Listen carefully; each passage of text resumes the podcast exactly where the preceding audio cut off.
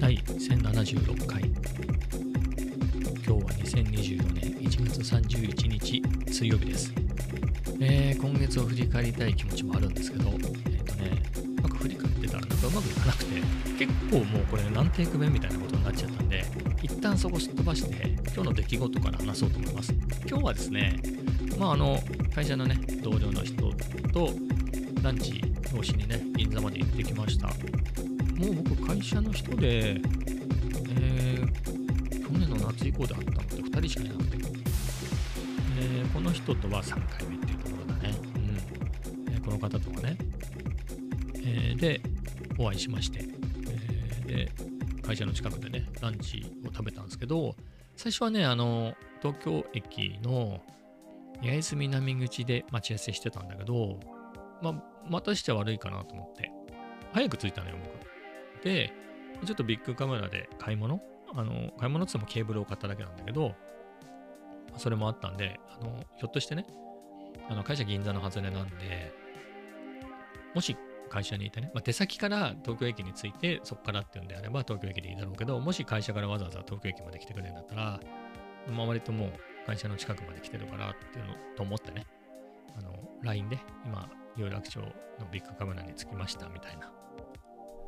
で、まあそんなメッセージ送ったら、あ、今ちょうど会議終わったんで、えー、有楽町駅行きますっつってね、来てくれて。えー、もう30分ぐらい早かったんだけどね。うん、まあそんな感じであって、まあ前回と同じで、えー、っと、北京。あ、前回は違うな。前回とは違う。あの銀座の北京っていうね、僕の好きな町中華って言ったらいいのかな、あの、澄んだ感じのスープで、僕はラーメンって基本外で食べないんですけど、まあ、銀座だったら北京。まあ他で言えば水戸の南食堂とか、ああいう感じのラーメンは好きかなっていうね。まあでも塩分多いからね、そんなには食べないですけど、まあそれと餃子をね、いただきまして、まあ、その食べながらね、いろいろお話をしたりっていうのをしてね、で、食後に、えー、マクドナルドで、うん。どっちも銀座インズなんでね。インズ違いではあるんだよね。インズって1、2、3とかこうあるんだけど、確かインズ1にあるのがマックで、インズ2にあるのが、えっ、ー、と、北京なんで、そこは違うんだけど、うん、そこ行ってね、はい。えー、1時間ぐらいですけどね、あの、時間にきっちりしてる人なんで、あんまり休み時間ね、伸ばしちゃうと怒られちゃうから。まあ、それもマイナスしとけばね、全然 OK なんだけど、まあ、1時間、えー、一緒にね、おしゃべりをして、まあ、いろいろ情報交換をしてみたいなところで、えー、でしたね。はい。まあ、いろいろ、まあ、いろいろ聞くほどでもないけどね、そんなにさ、あれも聞きたい、これも聞きたいっていうのもね、お互い別にないから。うん。まあ、いい人だよね、でもそうやってね、あ会ってくれるっていうのはね、声かけてくれるっていうのはね。うん。まあ、ありがたいですけど、まあ、そんな感じで、まあ、せっかく銀座行ったんですけど、まあ、やることってそんなになくてね、あの、10年以上、銀座界隈ね、前で言うと、その、東京駅に直結したね、タワービルに2年ぐらいいたのかな。だからそれが2009年だから、まあ、そこをこう起点にすればもう15年ぐらいだけど、ここ4年はコロナでね、あの、松戸で働いてるから、家で働いてるから、そういう意味でも、でもそれでもね、10年ちょっとは、あの、界隈で働いていて、まあ、街は変わってるよね、当然、その10年。だまあ、15年ぐらい経ってるわけだから、そういう意味では街は変化してるとはいえ、まあ別にことさら見ていくものって、日産クロッシングに何か珍しい車が、古い車が飾ってあるみたいなのでもなければね、えー、まあ別にっていう感じで、だからそのロフトとかってさ、あの、なんだっけ、ほら、あの、なんていうのあれ、テラスモール松戸にもあるしね、ロフトは。テラスモール松戸にもあるし、えー、東急ハンズは柏にもあるしっていうのでいくと、まあ、無印も当然あるしね、松戸にも柏にもあるしで、まあ、規模はね、ユニクロとかもでかいけど、あっちの方が、あっちって銀座にあるやつの方がでかいけど、まあ別にっていうね、別にって感じになっちゃったね。うん。これが、そんなに銀座行ってない時とか、だったり今日会うのが、あのね、夏に会った時は上野だったのよ。あの、外出先でちょっと会いませんかっていうところで、上野であったんだけど、まあ、上野なんかあんまり行かないからね、えー、そういう意味では歩いても面白いかなと思うけど、まあ、逆に銀座だとやっぱ十何年かそのねその辺ブラブラしてたんで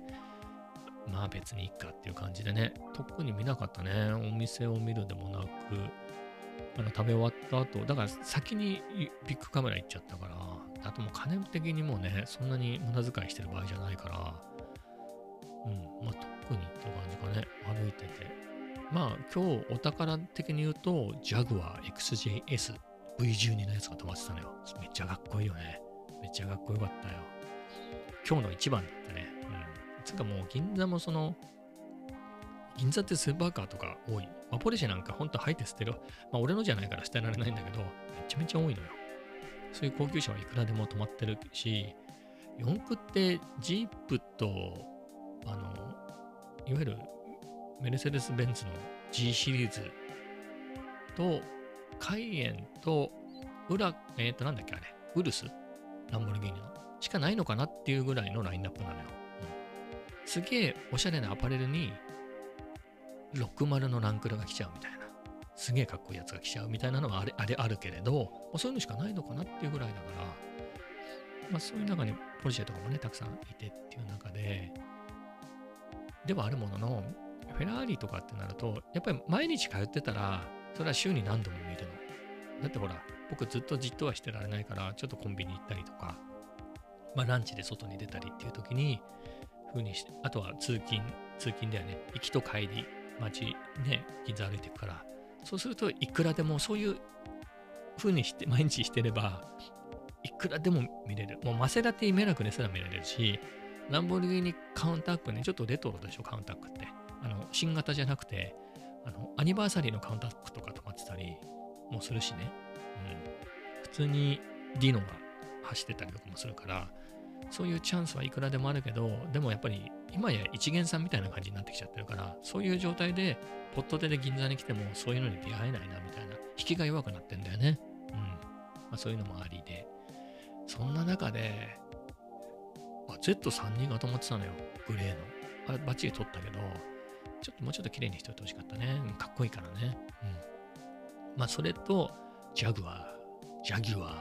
XJS V12 は痺れたね。やっぱり、今生き生き残ってるっていう段階で、綺麗にしてるじゃん。めちゃめちゃかっこよかっためちゃめちゃ。ただでさえ平べったいからね。いや、あれすげえな。あれ、乗るの大変だよね。運転が難しいとかそういうのはわかんないけど、あちこち壊れそうだよね、あれ。ねやっぱりそういうしん、ま、当たりなのか、それか信頼できるお店があってね、ちゃんとメンテしてもらってるのか、自分でやってるのか分かりませんけど、V12 だもんね、あれちょっと壊れたって、あのさ、そんなに親切な作りにはなってないと思うの。俺の想像だけど。ね。あんな平べったいボディに、でかいとはいえ、平べったい、今の車に比べたらね、いや、それでもでかいけど、V12 エンジンがフロントに積んでて、結構、想像では結構手とか入んのかな？みたいな感じだと思うんだよね。今の比べ車に比べたらマシだけど、あれで何かあったらいちいちエンジンを下ろさなきゃいけないのかなとかね。まあその、フェラーリとかのすごいやつになるとあれエンジンを下ろすのに、え、分解ですか？みたいな。車分解するんですか？みたいな感じになっちゃうやつあるじゃない？後ろなんか外すみたいな。そういうのに比べたらマシかもしれないけど、どっちもどっちなんじゃないかなっていうね。すげえなっていうね。あれなのかね、ここまであの X、まあ E タイプとかじゃないよ。ジャグはね、XJS だから、まあ、2、30年の間の話だけど、それでもまだ乗ってるぐらいだと、いろいろ進歩して、なんか乗りやすいような、何かそういうカスタマイズみたいなのが進んだりするのかね。ここはジャグワーの弱点だから、これに変えとくとか。ほら、もう車乗ってないからわかんないけど、バッテリーなんかもすごい小型のやつとか出てるじゃない。ね、そういうのとかいろいろ部品がね、86なんかのチューンって言っていいのかわかんないけどさ、バッテリーとかって考えてなかったよね。あの車のね、普通のでっかいバッテリー。あれがすごい小型になってね、あれでも結構軽量化できるよとか、まあ、そんな時代だから、そういうのがいろいろやると、でもない部品もあるもんね。どうなんですかね。わかんないですけど、でもね、抜群にかっこよかったシルバーのジャグワー XJS。V12 っていう言葉に弱いよね。うん。にしてもかっこよかったな。今はね、イギリスって車作ってないでしょ。だから、イギリス資本のカーメーカーってないよね、多分、大きいやつだと。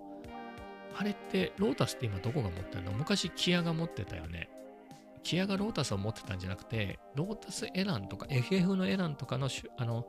製造権みたいなのをキアが買ったんだっけでロータスって今どこの会社なの？なんか油断するとみんなインドだったりするじゃん。サーブとかってあれ中国の会社が持ってんじゃないの？なんか。ね。ブランド自体も。だったりするんでね。まあ、それ言ったらランボルギーニもフォルクスワーゲンが親会社だけどね、ずっと。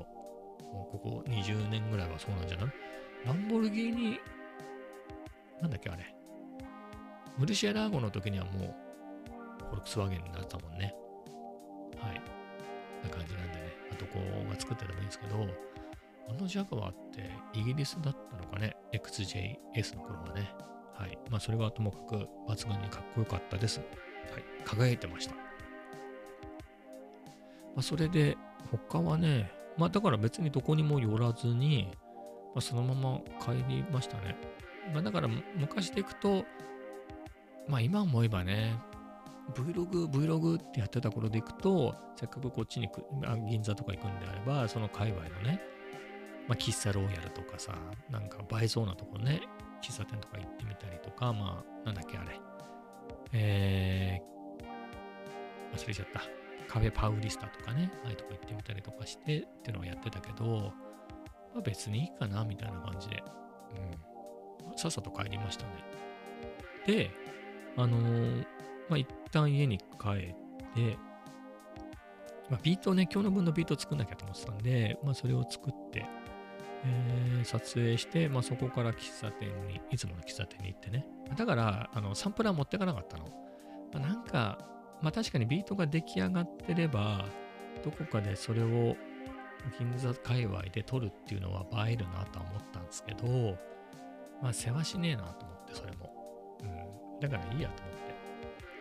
あの、持ってかなかったんで、で、行く前に作りたくて結構やってたんだけど、まあ、出来上がりはしなくて、でもこんな感じかなっていうのは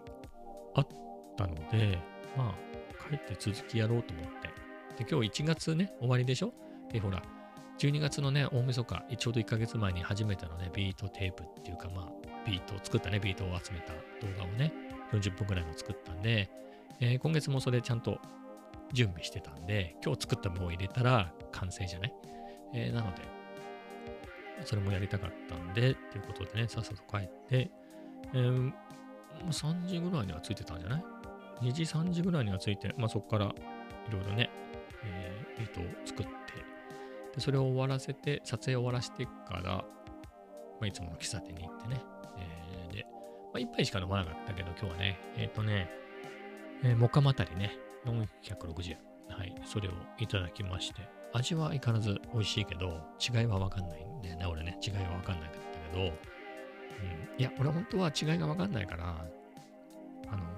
ブレンドでもいいいいんだよね、ブレンド20円安いから、ブレンドでもいいんだけど、なかなか今日のコーヒーはモカマタリって言われた時に今日のコーヒーを断れないタイプ、うん、この20円をケチったばかりにちょっと関係が悪くなったのね。関係は悪くならないと思うんだけど、やっぱりそのやりとりとしてね、今日はブラジルです。今日はコロンビアですって言われて、じゃあそれでっていうのがね、あ、それでいいかなっていう感じで、はい、モカマタリをいただきました。違いがわからないけど、美味しいのは確か。はい。まあそんな感じで、まあ何をするでもなかったね。ドラえもんの模写をね、はい、ドラえもんを書いて、今日の分のドラえもんを書いて、まあ、ノートの下書きをまたずらずら書いたんだけど、でも毎日更新はやめてるから、まあ別に書き上がらなくてもいいやみたいな感じで書き上がりはせずに、なんかね、おかわりしてもう1時間粘ろうかなとも思ったんだけど、まあこの子の、この子のポッドキャストも書きたいし、まあさっき言った通りね、撮影だけはしたけど、あの、編集してアップとかはしてなかったから、とビートもね、帰ろうと思って帰ってきて、まあ、ビートね、えー、今日撮った分を、えー、編集してアップして、まあ、このポッドキャストを撮り始めましたよっていうところですね。特に動きはないでございますけど、おおびっくりした。あの、長いで、長いね、その1月のまとめのビート集は出してないのよ。でも今日のビートはもう出してんの。2人増えた。来た495人来ました。これでビート集出しちゃったら、これもう10人ぐらいは増えると思うんだよね。うん、ちょっとワクワクしてきたっていうところで、嬉しいですね。TikTok はどうですかね ?TikTok は。じゃあ TikTok 見ちゃう？お。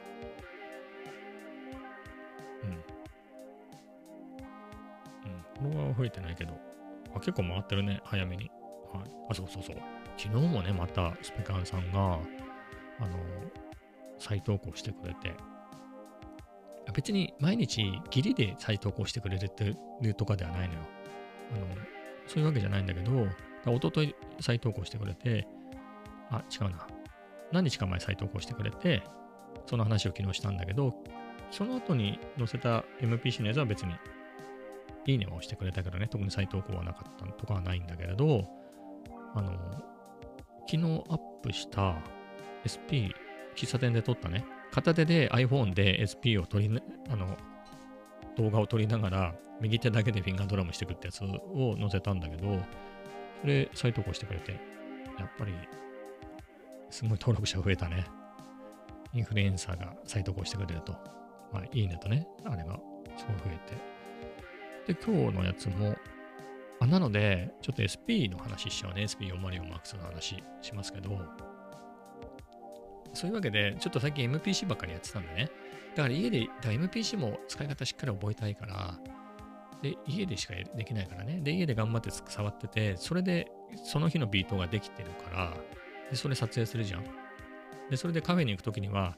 まあ、SP はいいかと。もうビート作りやってきたしっていうんでね。で、SP 自体は使ってるでしょ？だから MPC で作ったビートをリアルタイムでは、MPC の場合リアルタイムで叩きながらっていうんではないんで、まあ、ここのシーケンサーが入ってるやつを流しながら SP でエフェクトをかけたり、まあ、SP でも、あえっと、MPC でもエフェクト、両方ダブルでかけたりっていうのを最近やってるんですけど、そういうのをリアルタイムでやってパフォーマンスでね。えー、っていう風にしてるんで、そういう意味で SP は触ってるわけ、毎日。え、そもそも今もう、このマイクは SP404M2 に刺さってるんで、そういう意味で触ってんだけど、で今日ちょっと久々ね、つっても何日かぶりよ、えー、ちょっと SP だけで作ろうかなっていう。だから、SP あの、MPC もめっちゃかっこいいしね。いい機材だけど、SP もやっぱり Mark2 は特に新しいから、やっぱりニーズがあるのかなと思ってね。それで SP だけでやってみたの。何日かぶりに。そしたらね、あれ？って思ったのが、あの、今日はちなみになんですけど、あの、ちょっと音だけ、バンクの音でけえかな？あ、でかいね。ちょっとバンクの音ちっちゃくしますね。えっ、ー、と、50ぐらいにしないとこのマイクの音量と釣り合わないんで、まあ、もうちょっとちっちゃくするか。はい。前も使ったあのレトロ8ビットのね、ファミコン風のサウンドのやつがあって、俺これでいきたいなと思って、結構振り返ってみたら、なんかこれ、3個ぐらいあるんですよね。これこういう音を使ったレトロゲームっぽい、ゲームミュージックっぽいビート3つぐらい作ったやつが、それが結構人気なんで、ちょっと久しぶりにそっち行こうかなと思って。で、前作ったこの、この辺の音を、あ、これは作った使い、あの、スプライスのループだけど、これを、これを使って、あの、これプラスで新しいビート作ろうかなと思って、なので前のやつを見つけてきて、あの他のプロジェクトに入ってるんですね。そっから今使ってるプロジェクトのところにコピーしようと思ったの。そのバンクを。あ、なんだっけ？みたいな。コピーとしたら、パッド単位で、このパッドをどこどこのバンクだったり、プロジェクトのどこどこのバンク、どこどこのプロジェクトのどこどこのバンクのどこのパッドにコピーするみたいな。ちょっと今なまったけど、そんな感じの操作ができるのは分かったんだけど、バンク丸ごと他のプロジェクトにコピーするとか、まあ同じプロジェクト内の別なバンクに丸ごとコピーするってやつがあったけど、思い出せなくて、それずっとさ、あの、毎日喫茶店で SP だけ使ってたって、つい2週間、3週間ぐらい前までそうだったのね。その時は覚えてたはずなのよ。だって毎日やってるから。あれ？みたいな。覚えてない？みたいなことになってきて、ちょっとね、びっくりしちゃった。忘れてるみたいな。さすがにあの説明書見てどうやったっけかなと思ってみたら、コピーとエクジ、これは、これは想像つかなくない？コピーとシフトをしたらなんかなりそうな気がするじゃない？そうだよね。シフトとコピーをしちゃうと、そのバンクをプロテクトするっていうやつになっちゃうんで、コピーとエクジットを押すと、バンク丸ごとコピーしますかみたいなねこれは想像つかなくない？これが SP404M2 のね、というか SP の難しいところでもあり、醍醐味っていうかね。えー、そのそのキーバインドみたいな、ショートカットじゃないんだから、これ。ショートカットっていうのはさ、Windows とかね、Mac でもそうですけど、ファイルって言ってさ、閉じる。ね。それをメニューから選ぶっていうのが普通の操作であって、それを、まあ、Mac で言うとコマンドと W。まあ、Windows だったらコントロールと W とか押すと、ショートカットで閉じるとかね。まあ、コマンド S とか、コントロール S でセーブとか、あるでしょコピペも、えー、C とか V とかね。ああいうのじゃない。えー、そういうのではないからね。その手段はないんだ。もう最初からもうこの組み合わせのキーで行くしかその機能にはたどり着けないってやつが SP とかにはあって、それがね、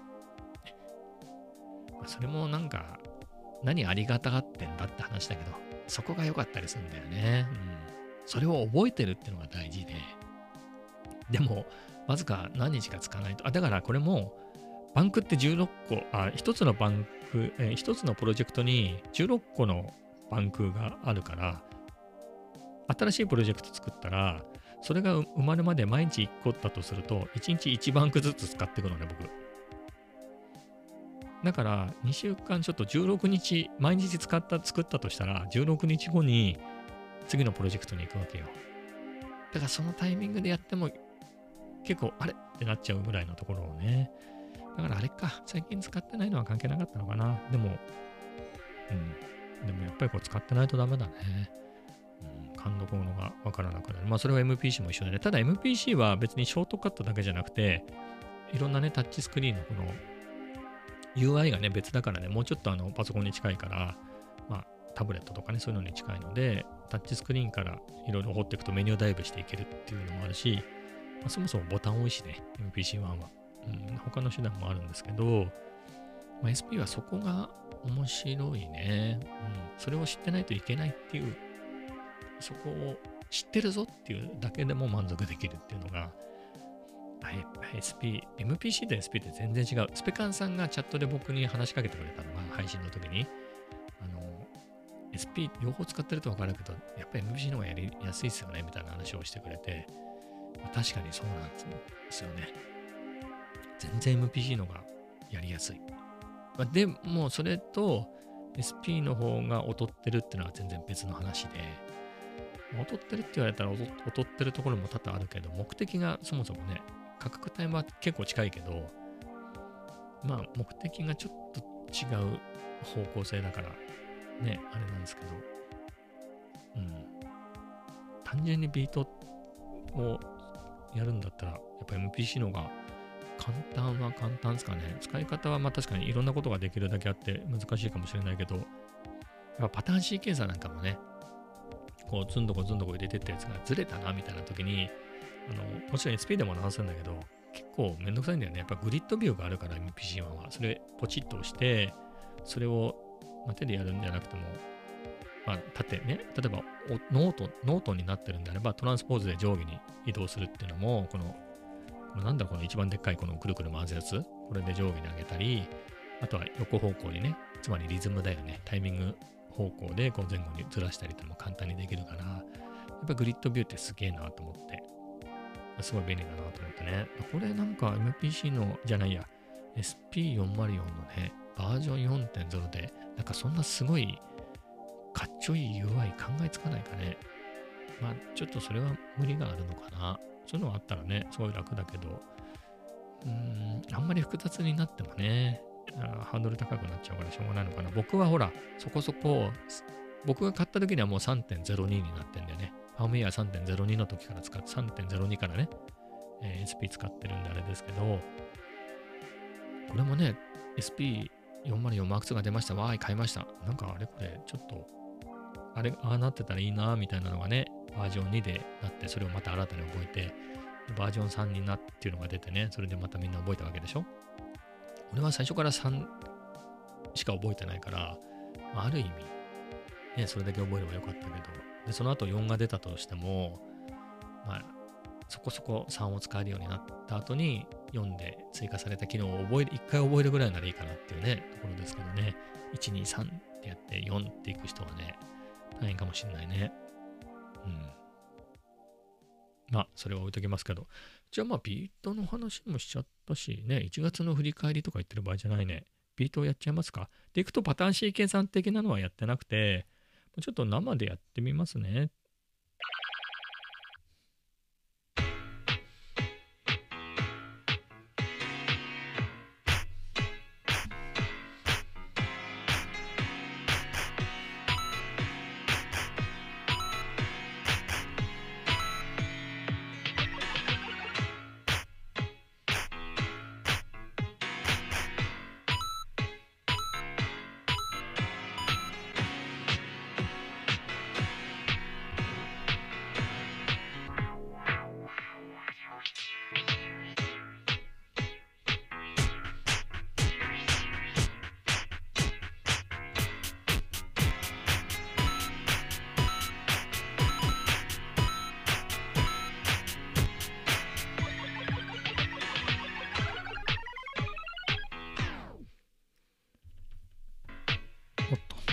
まあ、みたいな感じで、まあ、基本が、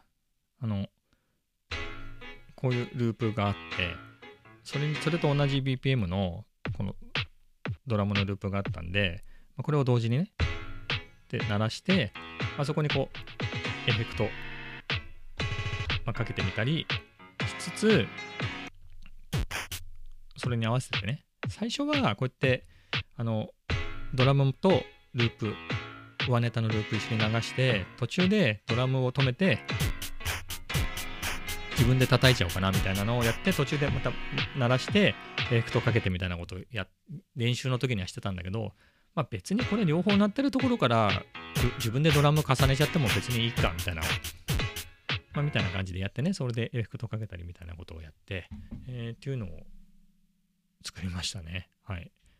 あ、これもどうなんだろうなと思ってたんですけど、TikTok では誰かの曲になってましたね。うん。残念って感じで。まあ、なんでしょう。インスタと YouTube はセーフだったんで、まあ別にこれでいいかっていうところでね、まあそれであげたし、まあ誰かの曲になっても別に収益化できてるわけじゃないし、まあ、別にいいやってことで、TikTok にも1分までですけどね、えー、それであげましたけど、はい。まあそんな感じで、なかなか楽しいね。だから今までもやってない感じ言えばやってない感じかね。だからあんまりこのまでループ使うと、TikTok でね、引っかかるからめんどくせえな、みたいなのは日々話してるんですけど、まあそういう感じになっちゃいますけどね。まあでも、なかなか良かったんじゃないでしょうか。今日は久々ね、SP404 マーク2だけで。だからこれね、シーケンサーとか一切使ってないんですよ。うん、その状態でやったんで、まあ、これもパターンシーケンサーでしっかり作っちゃっても良かったのかもしれないですけどね。うん。これはね、出来合いのやつだけど。まあでもこれ合ってていいですよね。イメージが合ってて。でも、うん。まあなかなか。あのね、もう一個、これ新しく買った、えー、ループが、ループとかワンショットね。これ。これなんか忍者とか書いてあったから、忍者がこう、なんかあの手裏剣投げる音なんですかね。ただこれさ、ちょっと鳴らしてみますね。これ単体だと聞こえるでしょ？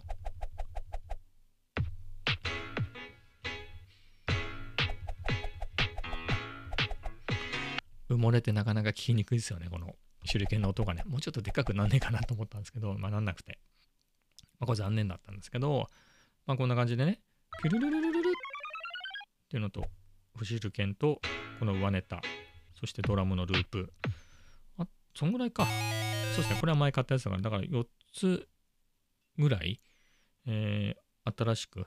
まあ4クレジットなんでね、もうだから使い切んなくてもう220ぐらいクレジットあるんですよね。使い切んないじゃんっていう。もう使い切れない前提でやってるんで、まあ別にいいんですけど、まあそんな感じで集めて、まあそういうのをやるときにやっぱり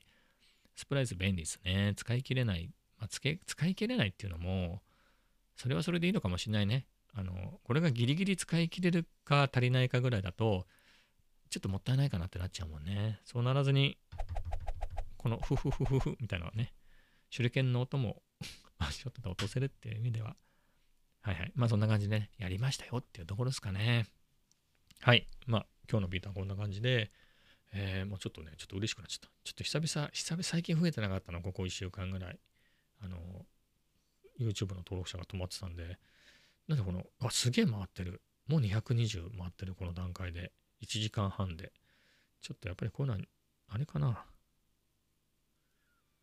テンプレイ味があって好きですっていうコメントをいただいたんですけど、テンプレイって何ですかね ?T-E-M-P-L-A-Y。テンプレイっていうジャンル？バンド？知らないけどま。あ、でも気に入ってもらえたみたいなんで。いいね。これで、ちょっとあわよくば10人ぐらい増えないかな。登録者。はい。ということで。ちょっと良かったね。だってさ、これって、今日ね、だからさっき言ったけど、銀座行くっていうのがあって、でもビートは作りたいと。えー、っていう中で行く前に、でもイメージとしてその8ビットね、繰り返しになっちゃうんだけど、8ビットっぽいサウンドでビート作ろうかな SP だけでっていうのは思ってたんで、まあ、それでさっきもね、バンク、あのプロジェクトを超えてバンク丸ごとコピーするやり方忘れたみたいな話したけど、まあ、それでね、えー、一つ前のバンクで作ってた、あの先月ぐらいのね、えー、やつを元に、こういうのね、まあ、持ってきてっていうのをやって、まあ、それが頭にあって、まあ、まあ、お聞かせした通りですけど、何かこういうループがあって、そこにこういうのを入れていけば、著作権的にセーフかなみたいな。いや、これもちゃんとね、スプライスで買ってるやつだから、あの、いいんだけどね。はい。まあ、そんな感じでやって、だから、銀座に行く前にはなかったんでね、銀座から帰銀座行く前にこういうのを落としてきて、練習はしてたの。まあ、こんな感じかなっていうね、さっきお聞かせしたようなやつの練習はしてたんだよね。あこんな感じで入れて、やってこうやってで、プロノノノノノプロノノノとか、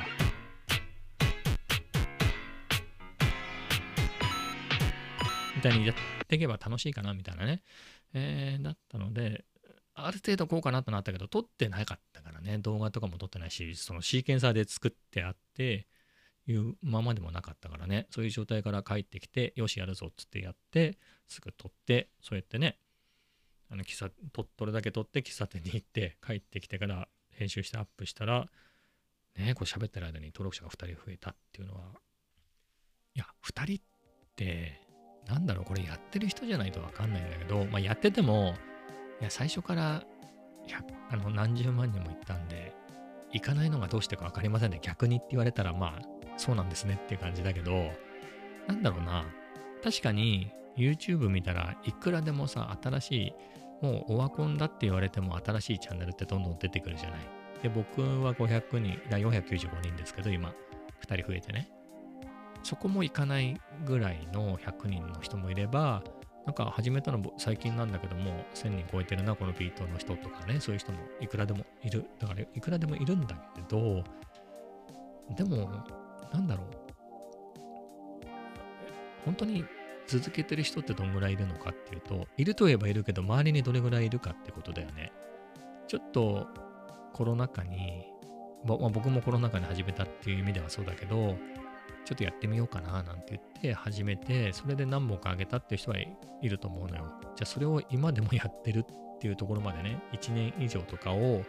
週1とかせめてね、そのぐらいのペースで上げ続けてっていうのでいくと、まあ、上げたことはあるみたいなのでいくとね、結構そこそこいるかなと思うけど、まあ、それもただ上げるのと、まあ、YouTube の動画としてね、仕上げてあげるっていうのはね、出来はと、出来はそれぞれだからあれだけど、僕のも含めて、なかなか意外といそうでいないと思うんだよね。うん。なのでね、やってる方からすると、2人増えたってすごいですよ。はい。もっと規模が大きくなってね、伸びていくようなチャンネルからしたら、もう今日も2人しか増えなかったとか、わあ、15人しか増えてないわ、こんなんじゃ、みたいな、いつになったら100万人になるのかみたいなことを思ってる方もいらっしゃるかもしれないですけどね、同じ風にやってて、僕よりもずっと、あの、人気のある人でもね、まあでもそれはキリがないんでね、まあ、増えたんでよかったなっていう。でも面白いよね。ビートだからね、うん、このビート一本でこう増えるわけだから、はい。よかったなっていう感じでね。だからこれビート集の動画上げたら、これどんぐらい増えるんだろうね。減ったらびっくりだよね。減らないと思うのよ。最近増えた人たちって、あの、ビート動画から来てるから、うん。ちょっと楽しみじゃなと思って。あ、アップロードそれか。なんだ。もう一回？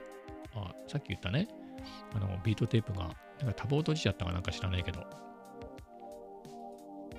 れ正しくないの？これどういうこと？